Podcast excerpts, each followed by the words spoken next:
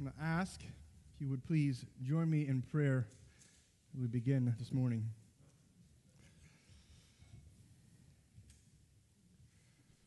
Heavenly Father, we come to you because of your Son, Jesus Christ, in his name.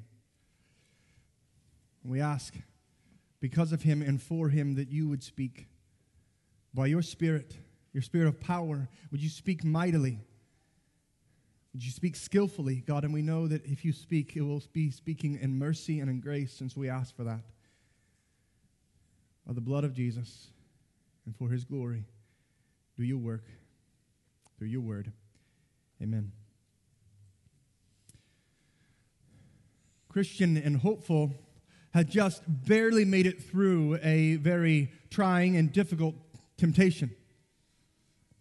Almost especially hopeful walking away altogether.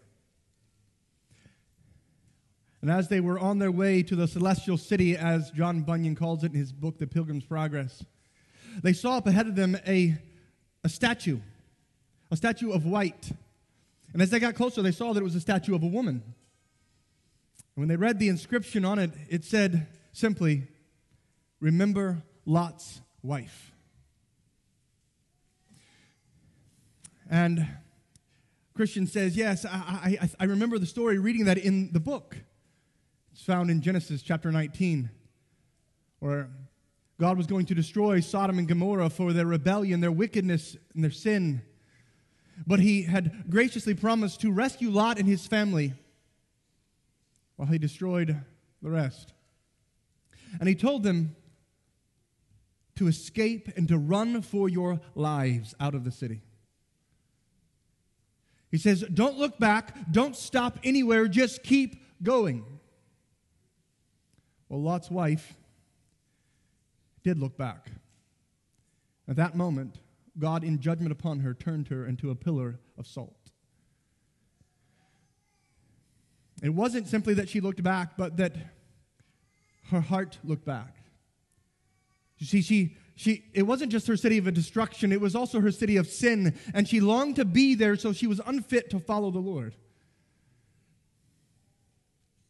And in the children's version, the Little Pilgrim Progress, Hopeful says the Christian, This terrifies me. Do you think it's meant to make us afraid?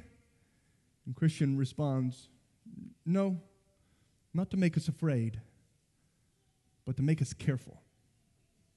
To make us careful not really is the main message, I believe, of our passage for today in Hebrews chapter 2, verses 1 through 4. So if you would please grab your Bibles and stand with me in the honor of the reading of the Word of God as we read from Hebrews chapter 2, verses 1 through 4. Hear now the word of the Lord.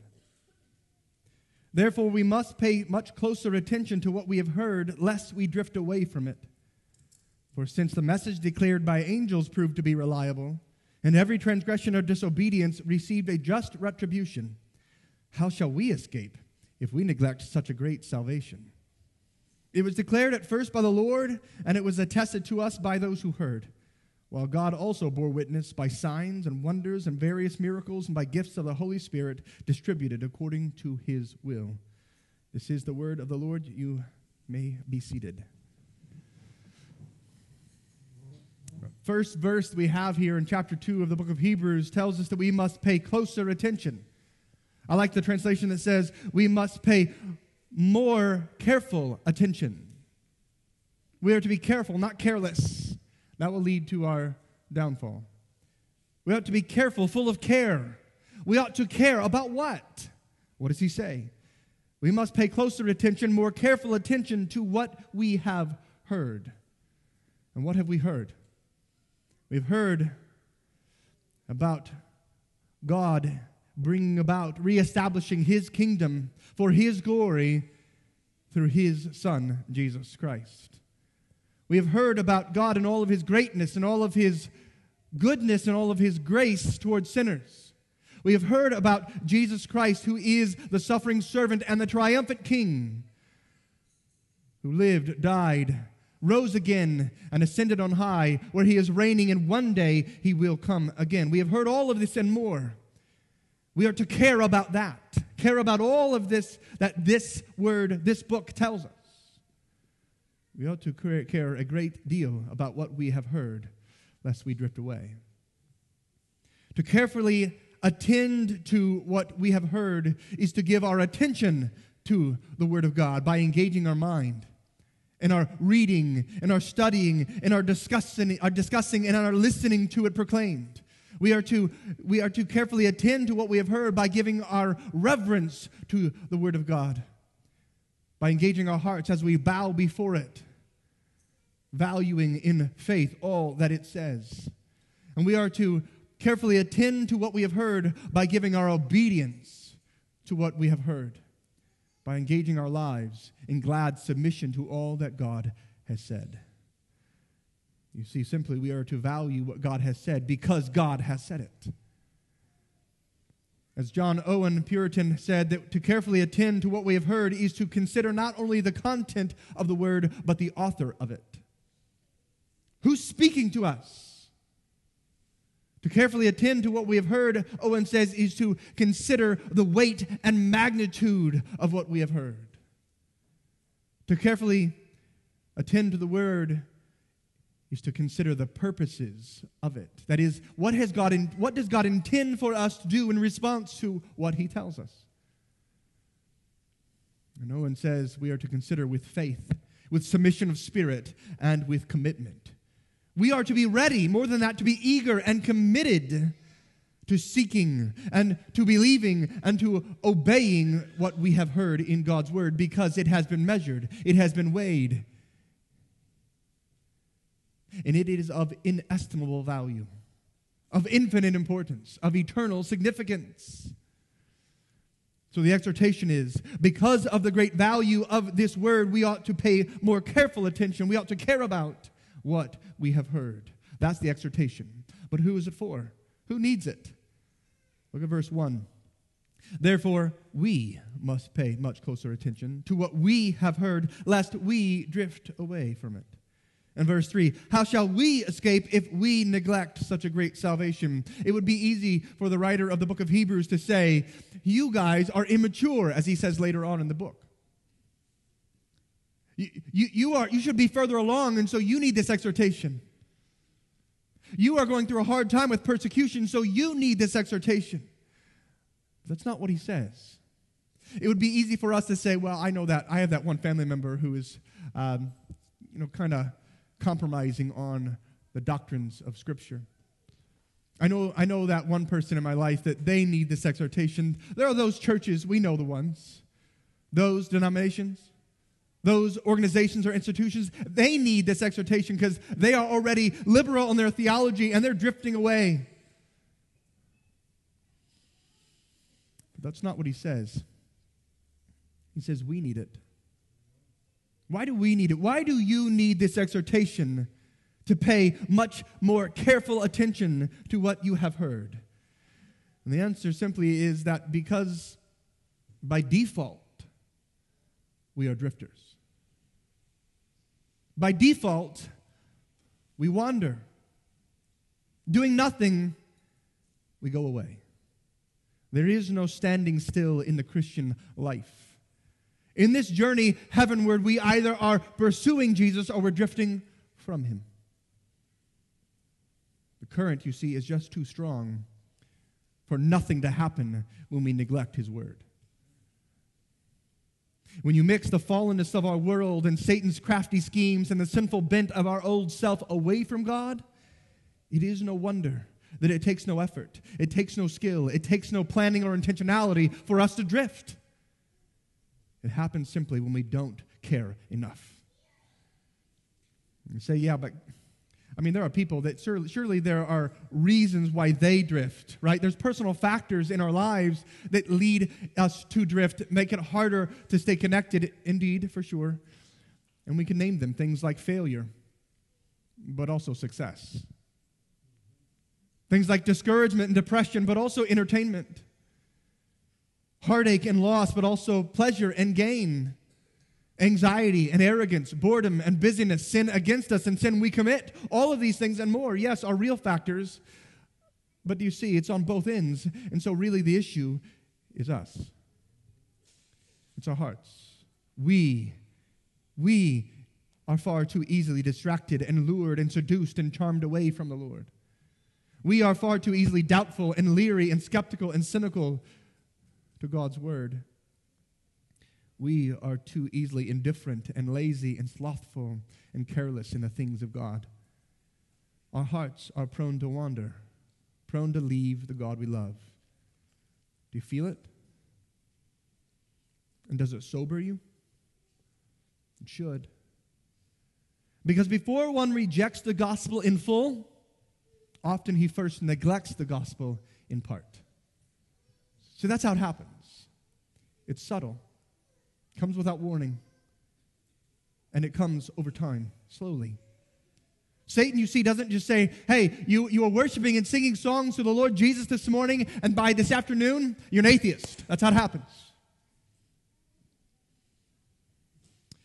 No, it's often when you hear a message about exhorting you to pay closer attention, to be more careful, full of care to what you have heard, then you say, I, I don't know if I need that.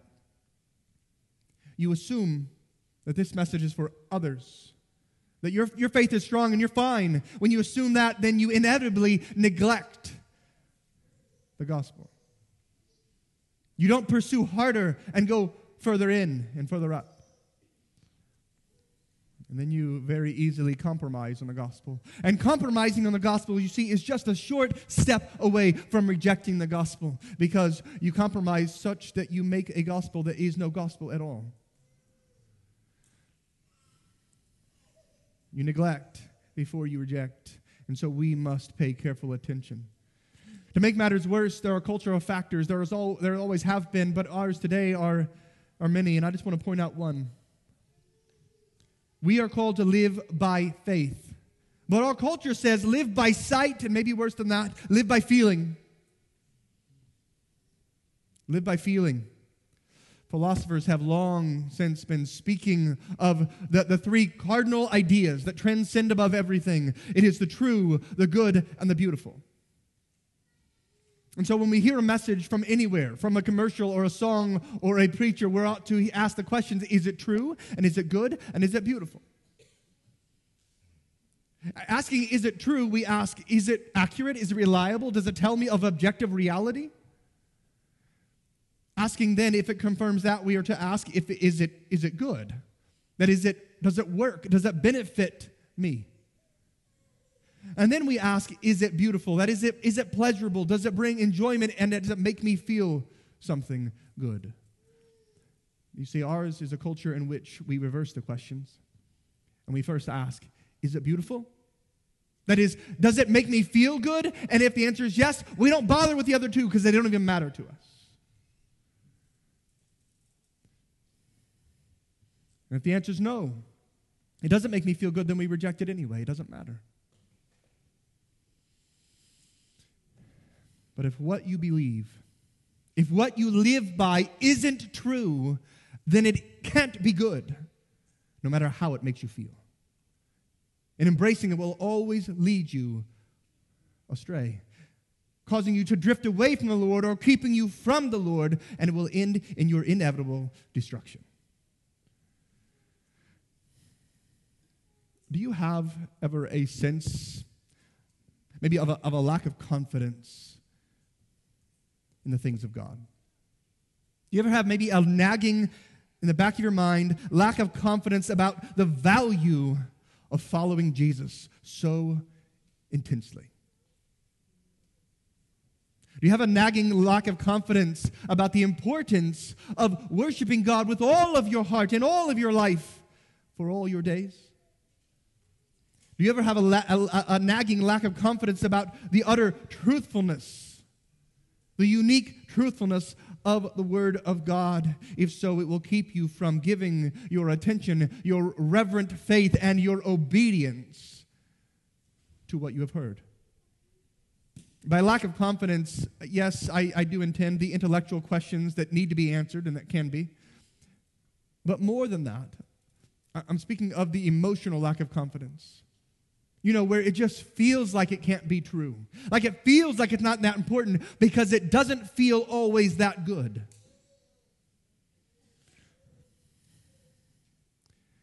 We need to get the order right, though.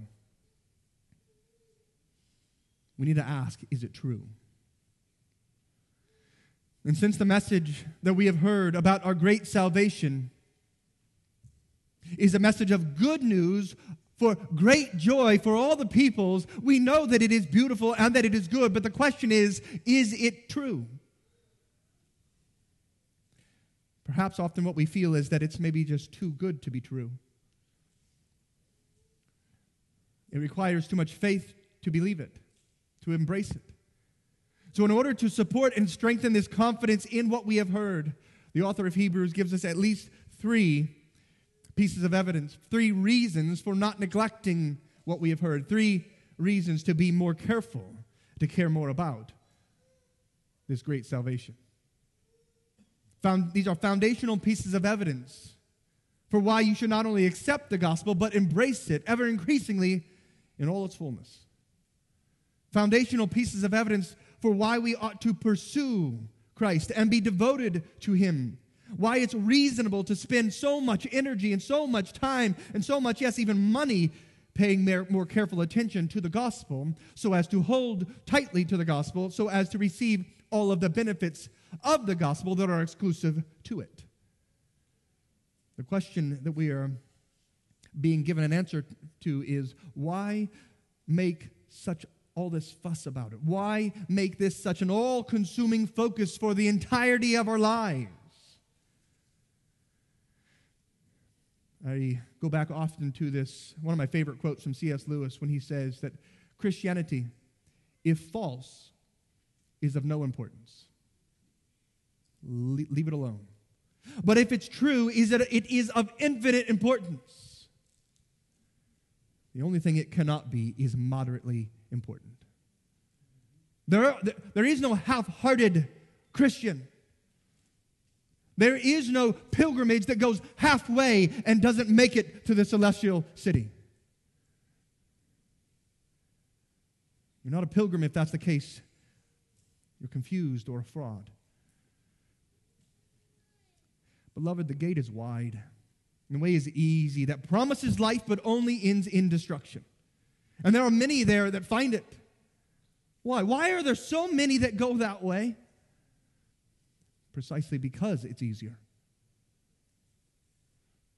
Just because something is easier doesn't mean it's better. Just because it's easy doesn't mean it's good. Just because it's easy doesn't mean that it's true. So let me give you three evidences of the truthfulness of what we have heard, three reasons to pay more careful attention to it. You should have confidence, greater confidence in and greater care for what we have heard because it has come to us, first been declared to us by a superior spokesman. Let's look at verse 3.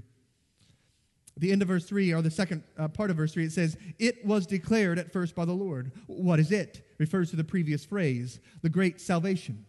What we have heard has first been declared by the Lord, Jesus himself. Jesus has declared it. He has proclaimed the gospel. He says that's the purpose for why he came was to declare the good news about the kingdom. Well, this tells us that he is the spokesman, but how is it that he is the superior spokesman? Go to chapter 2, verse 1. I think that's what the word therefore is therefore. It's taking us back to the entire previous first chapter of Hebrews chapter 1. In chapter 1, verse 1 and 2, we read Long ago, at many times and in many ways, God spoke to our fathers by the prophets. But in these last days, he has spoken to us by his Son. When we read that it says, in these last days, he has spoken to us by his Son, we ought to hear this is the full and the final, the supreme revelation of God of his great salvation. This is it. This is the new covenant message. He has spoken to us by his Son. His Son, by the way, who is so superior because he is has been appointed the heir of all things. This spokesman is superior because it is through him that God created the world. This, this spokesman is superior because he is the radiance of the glory of God and the exact imprint of his nature. This superior spokesman is he who upholds the universe simply by the word of his power. This spokesman of this message we have heard is superior because after making purification for sins, and who else can do that? None. Then he sat down alone at the right hand of the majesty on high, having become as much superior to the angels as the name he has inherited is much more excellent than theirs. As Pastor Steve told us last week, the recipients of this letter needed to have this hammered home to them. And I would say, so do we. With the new covenant and the new covenant message, this new covenant mediated by the superior savior, savior and the new covenant message that has been first declared by the superior spokesman is better than the old covenant and the old covenant message mediated and delivered by angels. Therefore, they, the recipients of this letter, should hold fast to the great salvation, and so should we. They must pay much closer attention to what they have heard, lest they drift away from it, and so must we. They should not revert to the practices of the old covenant because it is obsolete, and we revert to anything else. It is foolish because they are obsolete or insufficient. We have this one message that we ought to care most about. See, this is just a lesser to greater argument he's been using in chapter 1. And so when he says therefore, he's pointing back to it. But then in verse 2 of chapter 2, he restates it, the same lesser to greater argument. For, he says, since the message declared by angels proved to be reliable, and every transgression or disobedience received a just retribution, how shall we escape if we neglect such a great salvation? When he says in verse 2, For since the message declared by angels proved to be reliable, what message did they declare? The message they declared was the message of the law of God. They were giving the message of these old covenant covenant conditions. We read in Acts chapter 7 verse 53, you who received the law as delivered by angels. In Galatians 3:19, why then the law, Paul asks? It was added because of transgressions until the offspring should come to whom the promise had been made. And it, that's the law, was put in place through angels by an intermediary. Earlier in Acts chapter 7, we, we read that the angels spoke to Moses on Mount Sinai where he received the law. The angels spoke to the fathers, giving this message. So the angels declared the message of the law of God, who he is and who his people were to be in relationship to him. Therefore, he says, because they have received that message and it proved reliable, it was true. And every transgression or disobedience against that message received a just retribution. When they, when they did not pay careful attention to that message, they didn't give their attention, their reverence, their obedience to that message of the law, they received just retribution. That is deserved punishment. If that's true, the lesser message received that. How much more should we understand that we will not escape if we neglect the message of the great salvation, the full and final message of the gospel of Jesus Christ? This is the comparative idea of verse 1.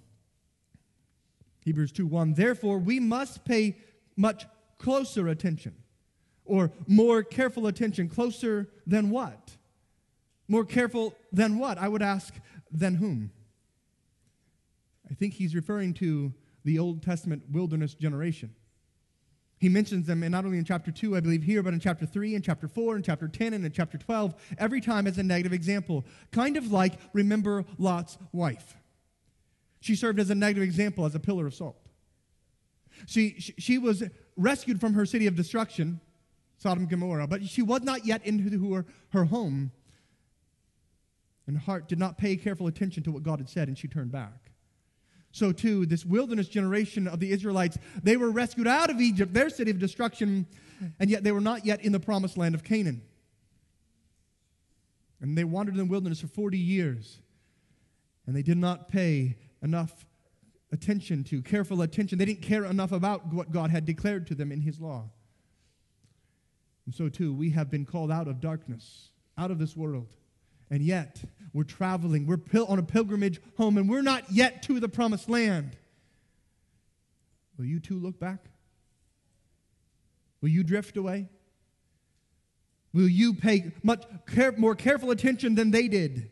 Will you pay more closer attention than they did? You see, the superior new covenant message is true. It's reliable as evidenced by the superior spokesman. If the message declared by angels were true, well, it's surely the message declared by the Son of God. This superior spokesman is also true, who mediates this new covenant in its message. And therefore, how much more should we not neglect it, but pay much careful attention to it? We should have greater confidence in and greater care for what we have heard because it has a superior spokesman that declared it to us, but also because it was attested to us by the apostles. Again, verse 3. It was declared at first by the Lord, this message. And then it, the same message we have heard, was attested to us by those who heard. Who, who, who first declared the message? The Lord. Who first did he tell it to? His apostles. They were the first ear witnesses, you might say. And they were the first eyewitnesses of not only what he said, but who he was and what he did. They attested to it. That is, this is apostolic attestation. That is, they're giving confirmation. They're verifying, yes, this is true. This is what Jesus said, and this is who he was and what he did. They heard the new covenant message from the new covenant mediator himself, witnessing his life, his death, his resurrection, and his ascension. And I think this is the crux of it for me. They're saying Jesus, while he was alive, predicted his own death and resurrection and ascension. And then it came about, and they are confirming it. So the question here is Is their witness credible? They confirm it, but is what, who are they that we should believe them? I think we can apply C.S. Lewis's um, argument that he uses for the Lord Jesus here and ask. Now, it's got to be one of three options. They're either crazy witnesses, crafty witnesses, or credible witnesses. They could be crazy, you know, just really confused. Maybe they, they just thought they saw the Lord Jesus die on the cross. They just thought they saw him resurrected from the dead. They just thought they saw him ascend into heaven because they were hallucinating. The problem with that option is that to receive a hallucination, you have to be psychologically primed for it, expecting something. But they weren't expecting him to raise from, rise from the dead. They were dejected and depressed because he was dead. They certainly were not desiring or expecting his death or his ascension. They wanted him to stay alive or to stay with them. Well, that doesn't make sense that they hallucinated it. Besides that, hallucinations, by their very nature and definition, are personal experiences. It's something that I can have or you can have, but not we. It's like a dream, right? And the, the, apostles, there were not just one of them or two of them, there were several of them, and they saw the risen Lord. In fact, over a period of 40 different days, he showed himself at different times, in different circumstances, different situations to different people where they heard him, saw him, and touched him. At one point, there were 500 brothers at one time who saw him alive. It doesn't make sense that it's a hallucination. They can't be crazy witnesses, but perhaps, perhaps they made it up. Perhaps they are crafty witnesses and they're telling us lies. You say, I guess that's possible because a lot of people lie about things to get fame, power, and honor and glory. But what happened to the apostles? Well, most of them died penniless and friendless in torturous ways, without any power or fame, maybe infamy. They were hated, they were beaten, they were imprisoned, they were scourged, they were starved, some of them were beheaded and even crucified. If they were lying about it, how does it make sense that they would hold to it? Because you see, after the first blow, after the first rock thrown, after the first scourging, after they're in the prison for one day being starved, you think they would say, okay, it's enough. I made it up. Just joking. You don't have to cut off my head. I'm sorry. I was just lying. You see, a lot of people die for a lie, but no one dies for a lie they know is a lie. No one. They could have saved their necks any moment by saying, I got it wrong, made it up, but they didn't up until their death, they were faithfully declaring, It's true.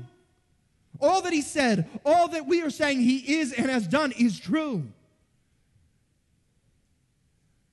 I know it sounds it, it, it, like good and beautiful, but it's because it is true.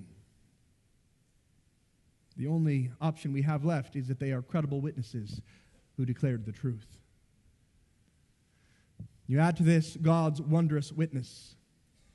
In verse 4, Jesus declared it. They attested to it, and God bore witness to it. While God also bore witness by signs and wonders and various miracles and by gifts of the Holy Spirit distributed according to his will. God bore witness. How? By signs. I love that. Signs are not just supernatural occurrences, by the way. It's not just like something amazing happened, it's a supernatural, amazing, miraculous occurrence with a point, like on purpose, to point to something. What is he pointing to? He's pointing back to the apostles, saying they indeed have the God given authority and they are telling the God's honest truth. There are several passages I can point you to, but I'm just going to give you two. Acts chapter 14, verse 3. Acts 14, 3 says, So they, the apostles, remained for a long time, speaking boldly for the Lord, listen, who bore witness to the word of his grace. God bore witness, we see in, uh, in, in Hebrews 2 4. Here it says, The Lord bore witness to the word of his grace, to this message they were declaring. How? How did he bear witness? By granting signs and wonders to be done by their hands. That's the point of the apostles doing miraculous wonders. They were giving signs pointing to the authenticity of and the truthfulness of their words. In 2 Corinthians chapter 12 verse 12 Paul says the signs of a true apostle were performed among you with utmost patience. What were these signs? They were signs and wonders and mighty works. You see all this while God is uh, he's authenticating the truthfulness of their words, authenticating their authority to speak on his behalf. These are God produced wondrous signs authenticating the God given apostolic authority and truthfulness and trustworthiness of their teaching and of their writings.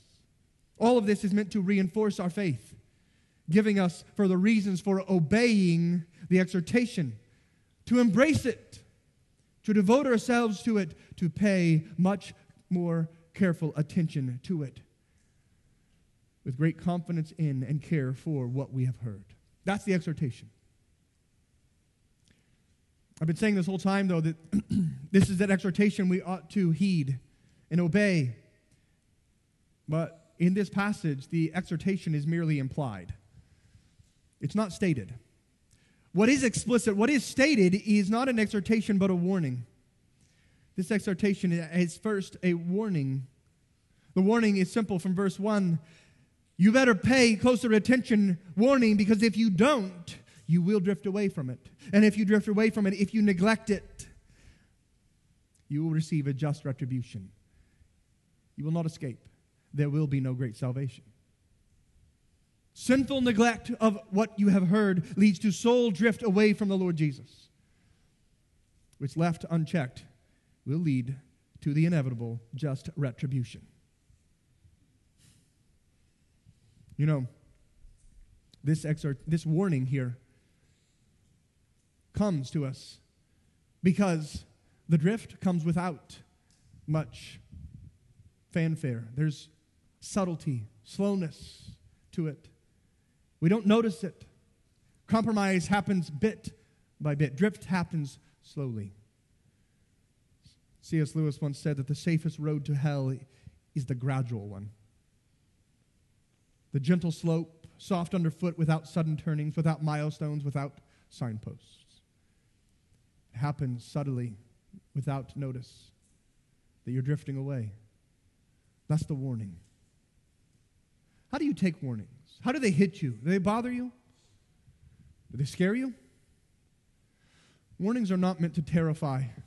They're not meant to discourage. They're meant to shake us awake and to motivate us.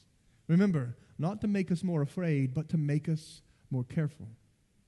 And if we have eyes to see it and ears to hear it, I would believe that we will see in this warning actually encouragement. This warning enables us to persevere enables us to not neglect, enables us to not drift away by encouragement in part. By encouragement. How do we see an encouragement in this warning? Well, first, this warning exposes the reality that is true of every believer that we are drifters. By nature, we are wanderers, that we struggle to keep our eyes focused on Jesus, to keep our eyes fixed on Him. We struggle against the current to keep ourselves from drifting. And it's constant. This warning exposes that that's a reality for all of us. It's like he's saying, strugglers, take heart. This is normal for Christians. And you are right on track. I read a quote from a Puritan this last week where he said, In the winter, there's little visible difference between the living tree and the dead tree. Neither is there much visible difference between a saint and a sinner when he is giving in to temptation. Think about it. When a Christian is sinning, do they look any different than a non Christian? Not really. You can't see any visible difference between a dead tree or a dead man and a live one, spiritually speaking. Um, and as I read that, the rest of his quote, God encouraged me greatly. And I want to share with you the thoughts that I just was so encouraged by. But the truth is, at times, God's true children, they appear to be held captive by sin and in bondage to their lusts. At times, the true children of God may lack zeal for the Lord and strength of faith. At times, their love may be shallow and their affections cold. At times, their attention is divided and they seem to be asleep at their post. And these are times when it may be hard to see the difference between a believer and a non believer. And therefore, Christian, don't judge your status before God by your inconsistencies, by your imperfections, by your worst moments. If you still cling to the cross of Christ, if you repent of your rebellion, and if you choose afresh the God of grace. If you don't approve of your sin, if you don't approve of your drifting, if, if, if your heart is discontent with your lack of holiness and your lack of faith and your lack of obedience and your lack of care for what you have heard, if that bothers you, and if you long to return again and again to your Savior and renew your allegiance, then you are in a state of grace. If you find within you a war raging, and you feel the daily struggle to yield to the Spirit of holiness waging war against your flesh, then your condition, your position before God is good. When I first read what this Puritan had to say, nearly brought me to tears, just rem- being reminded of the fact that this is normal for us. We struggle, and struggling means we are sinners. But do you know what it also means? It means we're saints. It means we're His. We don't just go with the flow and drift down away from the Lord Jesus. We fight and we say, No, I want Him. I need Him. And we fight. Be encouraged, beloved, that struggling means that you're in a good state. This warning, though, also implies that your perseverance will be unto salvation. You see, the, the warning is that if you, give, if you give yourself to sinful neglect of what you have heard, that it will lead to soul drift away from the Lord Jesus, and left unchecked, it will lead to your just retribution. That's the warning. If you don't hold fast, if you are not carefully paying attention with your heart, your mind, and your life, you will drift and you will be lost. But you see, the opposite is also true. If you give yourself to careful attention to his word, if you care much about what you have heard, then you will not neglect. Instead, you will not, and you will not drift, you will hold fast. And the end, you will have a great, a great salvation. That's promised. You will not, indeed, you cannot drift away if you don't neglect what you have heard. If you pay much more careful attention than they did, you will be saved. That's the promise. It's an encouraging promise that God has said, if you will seek to know me and trust me and obey me in my word, then I will keep you. I will establish you in your faith. I will keep you close to me, and I will bring you home to your great salvation. He's promised. He's promised. Our spiritual life is not in our hands. But God has promised to graciously respond to our pursuit of Him in His Word. Even when it doesn't feel like it, He, has, he will always keep His promises that He has made. But praise His name, He's done more than just promise to respond to our pursuit. He has pursued us.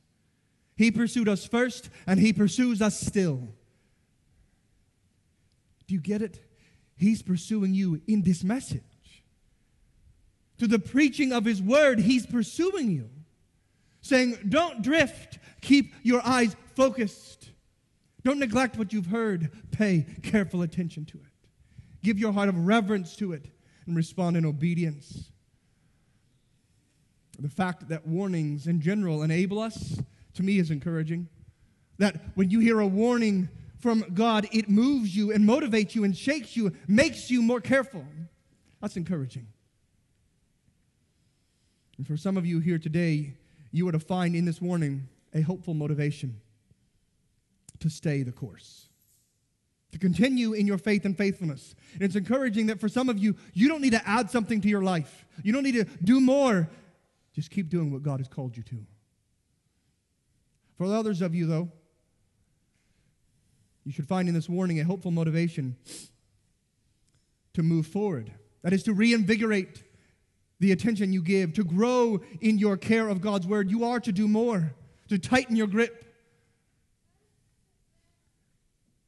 For others of you, this warning is meant to give you a hopeful motivation to get back on track. That is to repent and to recommit to the Lord Jesus and to his word. And still yet, for some of you, you are to find in this warning a hopeful motivation to begin your journey. To come to the gospel, to come to the Lord Jesus, to come to this promise of great salvation, and to cling to Him. But for all of us, really the exhortation is the same, isn't it? Don't neglect it. You've heard it. Pay more, closer attention, much more careful attention. Engaging your mind, your heart, and your life with reverence and obedience. I was reading a book on sin this past week, and the author said this by way of admonishment, warning, and exhortation squeeze everything you can out of God's word. Squeeze everything you can out of corporate worship, these gatherings. If your spiritual life is dry, dig deeply into the Word. Mine it. Dwell on it. Study it. Turn it over in your mind and in your heart. Let the Word of light, life enrich your soul. And when you get to corporate worship gatherings like this, don't be a passive participant. Engage with the prayers. Don't let your mind wander. Sing the songs with vigor, letting your love for God prepare, propel your worship. Listen to the sermon as someone who's hungry for truth pay much more careful attention to what you have heard as if your life depends on it, because it does. You will drift. You must pay closer attention. You must pay much more careful attention to what you've heard. Beloved, remember Lot's wife. Remember this wilderness generation you cannot neglect the word that you have heard today without sin. You simply cannot. You cannot neglect the word you have heard today without endangering your soul. As John Owen once said, men are apt to entertain thoughts of escaping the wrath of God, though they live in neglect of the gospel. The neglectors of the gospel shall unavoidably perish under the wrath of God. If you are neglecting the gospel, you are rejecting the gospel.